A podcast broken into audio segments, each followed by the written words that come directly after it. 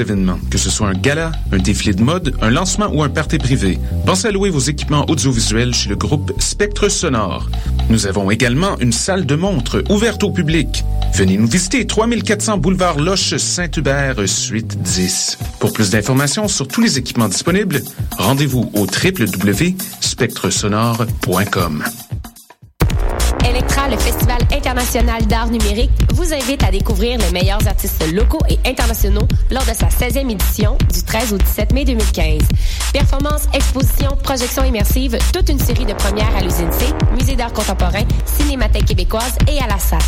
Sous le thème de post-audio, découvrez trois soirées de performances, dont le samedi 16 mai, Diamond Version pour leur seule date du côté est de l'Amérique.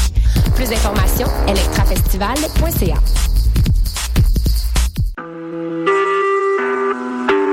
Vous écoutez Choc pour sortir des ondes.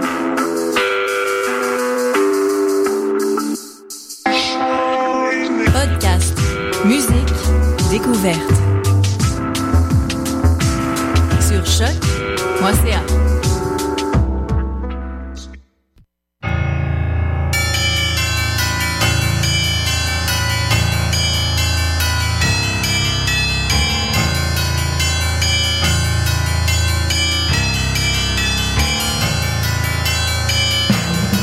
Bonsoir, vous êtes bien sur Choc, c'est Mission Encre Noire, tome 13, chapitre 185. Ce soir, je retrouve Marie-Ève pour une nouvelle édition de La Brique ou le Livre. Salut Marie-Ève Allô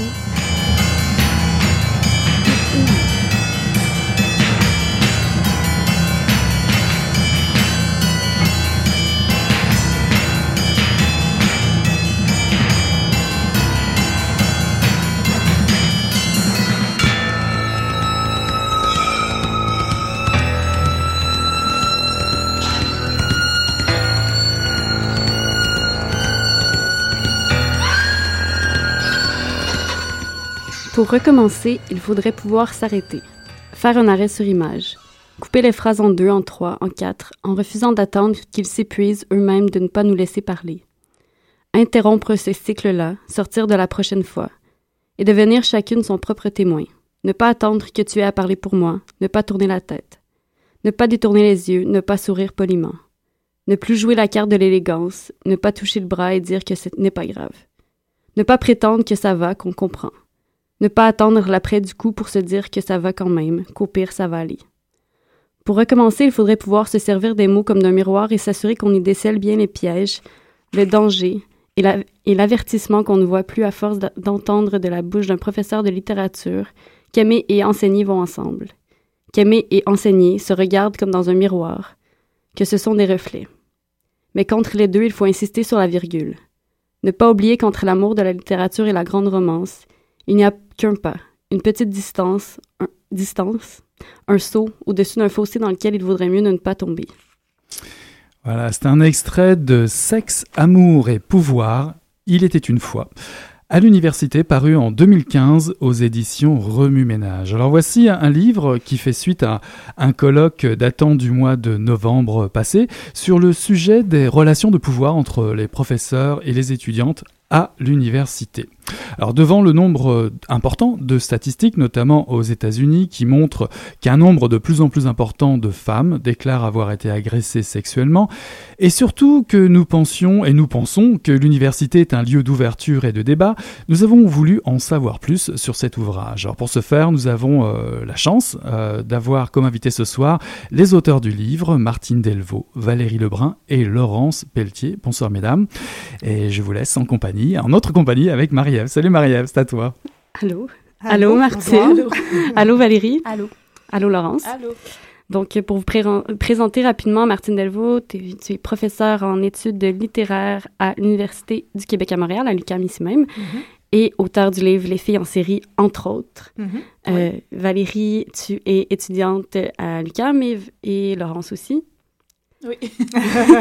Voilà, présentation étant faite. Euh, en fait, je vous lancerai tout de suite euh, en vous demandant de m'expliquer un peu le contexte plus spécifique dans le département d'études littéraires à l'UQAM euh, qui a encouragé un peu l'organisation du colloque. C'est une question très vaste. Ben, enfin, voulez-vous que je commence, les filles? C'était, euh, je me souviens j'ai enseigné un, séminaire de maîtrise doctorat il y a déjà, je dirais, au moins deux ans, dans lequel il y avait évidemment que des filles, comme c'est d'habitude le cas.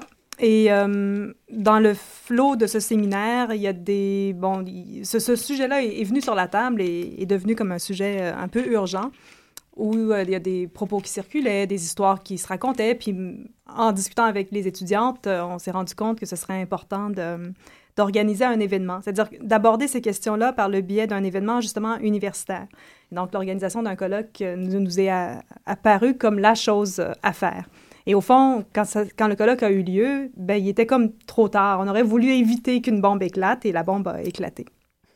Parce que c'est ça, le contexte était pas euh, pré était préexistant d'une certaine façon, mais le contexte qu'on a connu dans les derniers mois n'était pas euh, la raison pour laquelle vous avez décidé de faire le colloque. Non, c'est un concours de circonstances. Exact. Ouais. Est-ce que vous, avez senti que ça a quand même modifié quelque chose sur la participation, sur euh, l'envie des gens d'y être ou l'envie des gens d'en discuter? Euh, sûrement, je veux dire, euh, c'était dans l'air du temps, en fait, là. Je pense que ça... Je pense que ça a euh, créé une espèce de momentum où ces questions-là sont devenues soudainement très importantes, qui ont eu beaucoup de, visibilité, puis c'est pour une fois, ces questions-là étaient à l'avant-plan, puis peut-être que... Je sais pas, le fait que ce soit un, un événement universitaire qui draine autant d'attention, c'est quelque chose qui est important. Puis c'est peut-être le fait que ce sujet-là, en fait, avait touché un, une question euh, névragique aussi, là, euh, qui n'appartient pas tant au niveau universitaire, mais à plus large spectre euh, d'une culture ou d'un fait de société aussi. Là. En fait, c'est... Ouais. mais c'est sûr que le contexte Yann Gomeshi, tout ce qui se passait à l'automne, agression non dénoncée, nous, on n'avait pas du tout prévu que ça allait être dans ce contexte-là. Mais il a fallu qu'on change de salle, qu'on trouve une salle avec plus, qui peut accueillir plus de monde. On s'attendait à avoir quoi 40 personnes, puis finalement, il y en a eu en haut 250 euh, pour toute la journée. Ça a été, oui, ça, a été quand même une réussite. Puis, en fait, je vous lancerai sur, euh, directement sur l'ouvrage, parce qu'on pourrait parler du colloque, je crois, pendant longtemps. Euh, l'ouvrage, en fait, vous avez rajouté certains textes, dont l'introduction, deux textes d'introduction. Puis, je vous lancerai sur Valérie et Laurence, sur le texte Tuer la fiction, qui est un texte que j'ai trouvé particulièrement touchant, particulièrement intéressant aussi en, dans la mise en contexte euh, du colloque, justement. Puis, euh, j'aimerais vous entendre en fait sur le terme tuer la fiction. Euh, dans un contexte où vous êtes en études littéraires, justement, qu'est-ce que ça implique? Qu'est-ce que ça veut dire pour vous? Pourquoi avez-vous choisi ce terme-là? Ben, en fait, quand on pensait aux raisons pour lesquelles il fallait parler de, du harcèlement ou des histoires de harcèlement, mais en fait, pour en parler, c'était on n'avait rien de vraiment tangible pour en parler. C'est toujours à partir d'anecdotes ou d'histoires ou de potins où il n'y avait rien vraiment. Euh, ce qui fait exister, en fait, le, le harcèlement, c'est toujours euh, la rumeur ou euh, quelque chose qui n'est pas vraiment tangible. Puis, ça, je sais pas, tout ce qu'on raconte, tout ce qui se dit, pour nous, c'est que, en tout cas, ça avait un lien très fort avec justement la construction fictionnelle ou le. Puis. Puis l'idée de l'histoire d'amour aussi, qu'on voulait un peu on a mis, c'est sexe, amour, pouvoir. On disait tantôt que l'amour était au milieu. Ben, tuer la fiction, c'était aussi de voir euh, autre chose que l'histoire d'amour aussi, puis euh, autre chose que la grande romance dans les... dans, dans les histoires de... entre profs et, étudiantes, mais euh, ouais, ça, c'est par rapport à, cette question-là, mais sinon, plus largement aussi, par rapport à ce texte-là, c'est un texte que j'avais présenté... Au départ, j'avais présenté un peu, durant le colloque, une mise en question de notre euh, rapport au discours, à l'histoire, euh, puis à l'énonciation de ce genre d'histoire-là. Puis euh, avec Valérie, on l'a un peu comme après coup, on a réfléchi notre rôle dans ce, dans ce discours-là, dans cette énonciation-là, comment investir d'une parole militante ou féministe un dispositif qui est à la base institutionnel, comment jouer dans les cadres du discours euh, c'est ça, le rapport de pouvoir à l'intérieur même des discours. Donc, euh.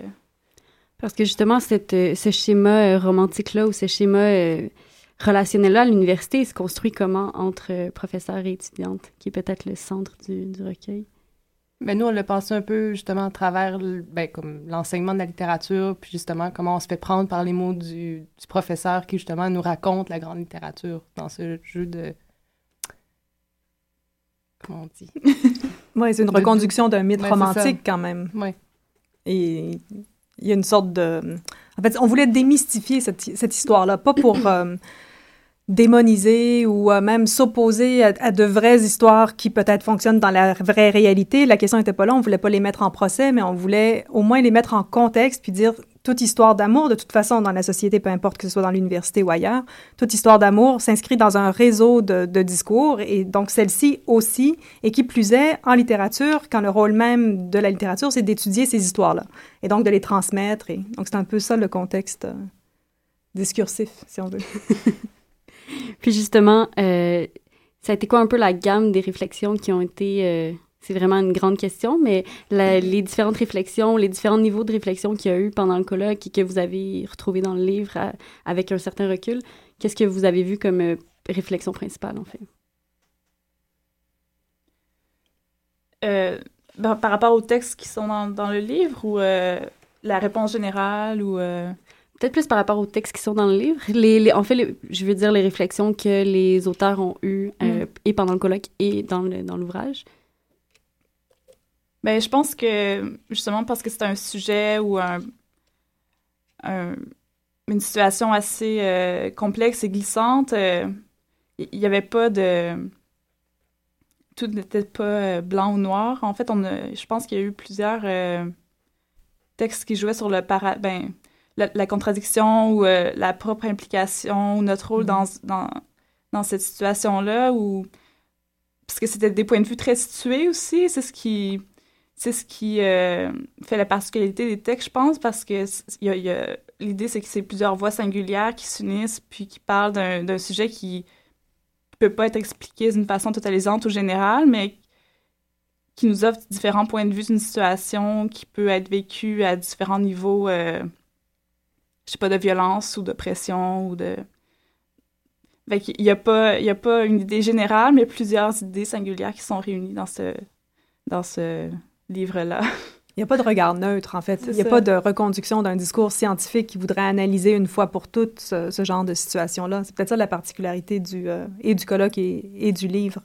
Parce que c'est ça, il n'y a pas de solution, en fait, ou il n'y a pas de, de dénonciation précise, sinon le fait qu'il y a quelque chose qui se constate, puis c'est le fait que les filles ont plus à perdre dans cette situation-là euh, à l'université. Euh, qu'en fait, les relations euh, entre profs et étudiantes, si elles ne sont pas jolies, mais ce sont les filles qui, qui, ont tout à perdre. Oui, justement, parce que si on pense à justement au titre sexe, amour et pouvoir, comment ces trois euh, termes s'interrelient ensemble à la lumière du colloque, à la lumière de vos réflexions? On parlait tantôt de amour était entre sexe et pouvoir. Ben, si en on fait, va plus loin. le point de départ, je pense, en, entre nous, le point de départ été quand même la question du harcèlement sexuel. Ça, ça, a été un point de départ. Après, on a élargi, on a essayé de le penser de façon plus globale. Euh, donc, le sexe à la fois comme enfin, l'acte sexuel ou les actes sexuels, et puis après, le sexe des intervenants en question, ou des actants, si on veut, de, de ces scènes-là. Et puis, on voulait, au fond, on voulait mettre sur la table la question du pouvoir à l'université. La question du pouvoir de toutes les façons possibles et imaginables. Euh, la singularité des textes révèle aussi, par exemple, que le bureau est un espace où le pouvoir s'exerce. Il s'exerce de différentes façons. Euh, la bibliothèque du prof, quand l'étudiante ou, bon, ou l'étudiant, dans le cas échéant, l'étudiante, va euh, chez le prof en question, dans la scène qui est décrite par Camille Toffoli, ben, la bibliothèque est un lieu de pouvoir aussi. C'est une affiche ou une vitrine du pouvoir. Donc, il, le pouvoir est vraiment au centre, mais par le biais de, de, ses, de ses rapports sexuels et de ses relations amoureuses, il me semble. oui. Il y a quelqu'un qui voulait rajouter quelque chose. Est-ce qu'on passe en musique, Eric? Ah bah oui, bah j'attendais ton... je pensais qu'il y avait un développement derrière tout ça. Mais on revient, oui, je, je vous invite à, à écouter euh, Sons et Jérusalem My Heart qui sont en entrevue juste après.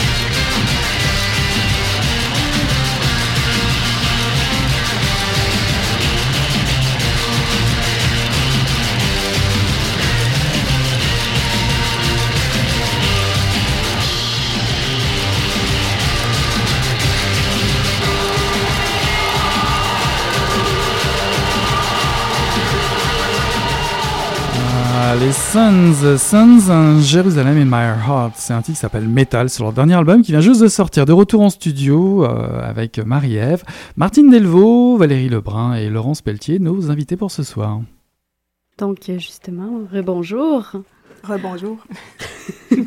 donc, on parlait de sexe, amour et pouvoir. Il était une fois à l'université, donc euh, acte, euh, recueil d'actes de colloque qui a eu lieu en novembre 2014, euh, novembre dernier.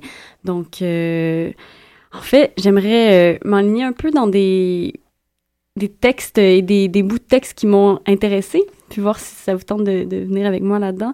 en fait, je m'intéressais, entre autres, à tout le, le, travail dans les textes autour de la répétition et du miroir. On a souvent répété euh, et parlé du miroir dans quelques textes. Donc, qu'est-ce que vous auriez à me dire sur, euh, dans une perspective justement d'analyse des pouvoirs à l'université, quelle place l'image du miroir a-t-elle pris euh, pour vous dans l'écriture ou dans la, dans la réflexion? Hmm. Je ne sais pas si on a été consciente vraiment. Valérie et moi, on a travaillé sur le miroir. C'était le point de départ de, notre texte. Mais de façon générale, peut-être que le problème se pose à l'université parce que, ou dans toute forme de rapport euh, pédagogique, que la personne qui enseigne et la personne qui euh, apprend, enfin, à qui on enseigne, on est dans, une, dans un rapport euh, en miroir. Et on voulait, je pense qu'on était consciemment ou inconsciemment devant les écueils de cette relation-là, mais aussi les bénéfices de cette relation-là. Parce qu'il y a les deux. Il y a ce risque euh, de l'identification, mais il y a aussi ce besoin de s'identifier et comment cette mise en miroir ou cette gémellité ou ce face-à-face, toutes les déclinaisons possibles du miroir sont aussi un lieu d'apprentissage et un lieu de militantisme, c'est-à-dire qu'on peut aussi combattre ensemble. Mm-hmm. Et je pense qu'on essayait de trouver ça. C'est pour ça qu'on a invité aussi les étudiantes à parler avec euh, leur directrice ou euh, à essayer d'écrire aussi à quatre mains comme ça, puis se prêter au jeu justement pour renverser le miroir ou inverser les, mm. la relation aussi justement, le, le briser. Ouais. Mm. Justement, si on s'intéresse un peu aux autres auteurs qui ont écrit, euh, est-ce que vous avez eu des échos, puis vous plus personnellement, comment vous avez trouvé ce travail d'organiser un colloque entre professeurs et, étudiantes, qui est quand même assez euh, inhabituel ou euh, ça me semble inhabituel, peut-être que mm. je suis moins dans, le milieu universitaire, mais comment, comment ça s'est comment ça, ça, ça, ça, a fonctionné pour justement garder cette idée de destruction du pouvoir quand même, parce que c'était un peu l'idée du colloque à la mhm. base. Mais c'est pas inhabituel. En fait, on organise toujours les mhm. colloques, euh, les profs et les étudiants. En fait, je dirais, hein, même parce que... Voilà, non universitaire. Non, non, mais c'est pas, pas grave, mais c'est... Comme tu le dis, et puis là, je me dis, ah, mais non, mais au contraire, en fait, c'est c'est le point de départ. On fait toujours des colloques avec nos étudiants et tout. Mais il fallait être tout le temps conscient des, enjeux de, pouvoir qui circulaient entre nous, je pense. Hein? Ben, je sais pas. Oui, ben, je pense aussi l'idée, c'était d'investir cette forme-là qui est super académique ou super formelle, puis d'en faire quelque chose justement de de désinstitutionnaliser à l'intérieur même de l'institution, mm-hmm. puis de d'offrir un autre discours, puis c'est ça le fait d'équilibrer euh, le panel euh, étudiants-professeurs, euh, puis c'est ça, se partager les tâches. Je sais pas, il y a quelque chose de très démocratique ou de très horizontal aussi dans ça, mais euh, ouais, je pense que ce qui diffère peut-être euh, des autres colloques, c'est vraiment d'avoir fait quelque chose de franchement politique, puis de renvoyer justement, si on peut parler de miroir, renvoyer un peu euh, la propre image ben, du pouvoir institutionnel à l'intérieur même de sa structure, tu sais. Oui, puis en brisant les dispositifs de discours, comme tu l'avais dit dans, dans l'introduction au colloque, d'ailleurs. Mm. Oui, puis un colloque qui était aussi franchement féministe, si on peut. Euh, c'est mhm. assez. Disons que ça, c'est encore plus rare. En fait, que ce soit principalement des. exact, que ce soit principalement des femmes. C'est un choix aussi de. Puis justement, ça, ça m'amène sur une autre question que j'avais sur la question de l'indifférence dont vous avez. Euh, on discute dans un des textes. Euh, mais l'indifférence des, des professeurs masculins qui sont finalement pas venus, qui ont décidé de choisir leur bureau, comme c'est dit dans, dans, dans, le texte, plutôt que la salle du, mhm. du colloque. Qu'est-ce que vous qu'est-ce que vous avez euh, avec du recul? Est-ce qu'il y a eu euh, des réflexions plus sur cette euh, ce choix des professeurs de pas venir? Est-ce qu'il y a eu des discussions qui ont été faites? Est-ce que ça Est-ce que vous attendiez en fait à ce qu'il y ait des professeurs qui soient là? Puis là, je reparle du colloque encore. Oui, non, mais c'est normal parce que ils sont, le livre est en continuité avec le colloque. Je pense que c'est difficile de les séparer je sais pas si on se faisait beaucoup d'illusions sur euh, mm. qui allait euh, qui allait assister au colloque. Ouais, moi je pensais que ça allait vraiment tout foirer là. Il me semble que non, mais le, concours de circonstances faisait que le monde était vraiment à cran, puis vraiment agressif, puis mais je sais pas, moi j'avais vraiment l'impression que ça allait pas donner grand chose, mais finalement la réponse a été vraiment euh, vraiment positive, mais justement, peut-être que c'est dommage que les professeurs euh, ne se soient pas venus, mais en même temps, on a vécu un moment de solidarité féministe comme... Mhm. En tout cas, dans, dans mon histoire personnelle que j'ai jamais vu ou j'ai jamais vécu. Donc, euh, il y a ça, mais c'est dommage. euh, je sais pas pourquoi ils se sont pas pointés, on ne saura jamais vraiment, mais Ce qui est dommage, c'est qu'on a- on aurait fait la preuve que c'était justement pas une mise en procès, que c'était pas un événement agressif, que c'était pas un événement violent, mais que c'était plutôt le lieu d'une rencontre et, et d'un partage de Mm. toutes sortes de choses. Et c'est ce qui s'est avéré vrai, mais on n'a pas pu le montrer parce que ceux à qui ça aurait, enfin ceux qui auraient peut-être mérité de le voir ne sont pas venus. Donc on s'est retrouvés un peu entre nous, mais comme comme Laurence dit, euh, une journée inoubliable. Mhm. Alors moi j'aurais une question. Est-ce qu'on retrouve dans, dans le livre justement ce, ce ton, euh, ce choix de, on va dire, de ne pas aller dans le conflit ou autre, ou en tout cas de transcrire le ton qu'il y avait lors du colloque Est-ce qu'on le retrouve dans, dans le rythme du livre, etc. Il me semble que c'est pas un livre euh, dont le ton est conflictuel. Paradoxalement, pourtant, on, on touche à des choses vraiment délicates, Mhm. mais euh, qui sont dépliées dans une sorte de... Comment en parler sans tomber dans des clichés, là, mais pas une douceur, mais une sorte de délicatesse, une finesse. Oui, je pense que c'est de la finesse, mais c'est quand même, c'est de l'engagement politique et c'est du militantisme, mais Puis on parlait de, euh, c'est chacune, c'est des voix. Il y a quelque chose de très singulier dans chacun des textes. Puis euh, les filles qui ont écrit, dans, qui ont parlé lors du colloque, puis qui ont écrit là, c'est vraiment, on le voit dans, par l'écriture des textes aussi. Il y a quelque chose de très, il y a quelque chose de très militant, mais il y a quelque chose de très littéraire, il y a quelque chose de très beau finalement dans les textes aussi. ouais, de là. lyrique. Ouais. Mhm, mais ça, l'idée, c'est pas d'être réactionnaire puis de faire un lynchage non plus, là. Puis euh, c'est le processus de création, puis de communauté aussi, des voix, puis l'écriture, puis l'idée de relais aussi. Puis je pense que l'idée du livre aussi s'inscrit euh, comme... C'est le prolongement du colloque aussi. Puis en tout cas, on espère que c'est juste ça, un relais qui va permettre euh, la réflexion de se poursuivre après coup.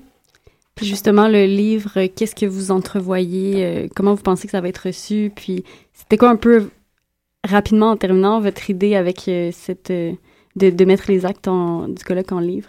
Ben, qu'il y a des traces. Je pense qu'on voulait qu'il y ait des traces parce que c'est un événement. Enfin, pour des gens qui n'étaient pas là, ils, ils peuvent pas se douter de, de l'intensité de cette journée-là. C'est c'est rare des journées comme celle-là, et pas juste euh, par la qualité des textes qui ont été lus, la présence des intervenantes, mais le public a été d'une immense généra- générosité. Les gens qui travaillaient dans la salle, les- la placière, euh, les gardes de sécurité, tout le monde a été d'une immense générosité en nous laissant avoir la place. Ils nous ont laissé tenir ce discours-là.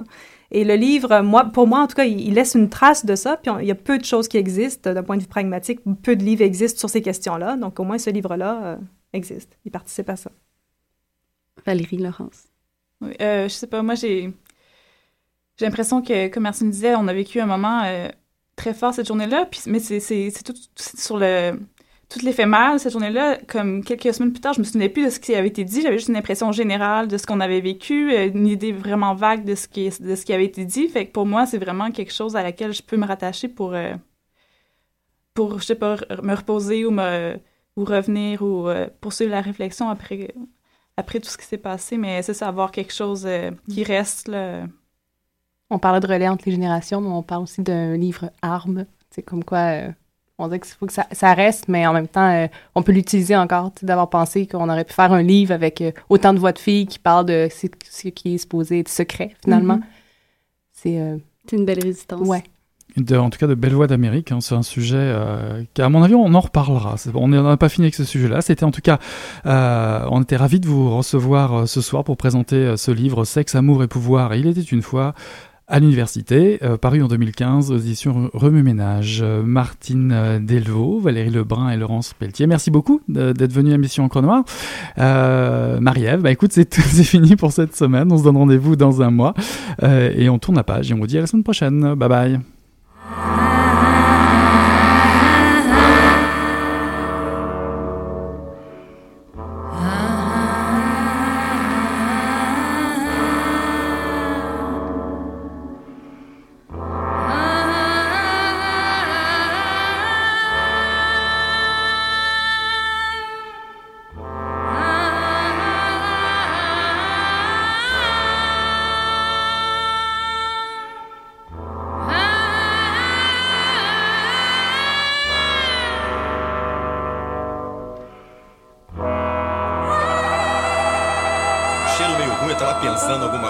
Fedeu as. Pô, mas o negócio tava bom, bicho. O negócio tava bom, só quando ele tava tão entupido. Gostoso!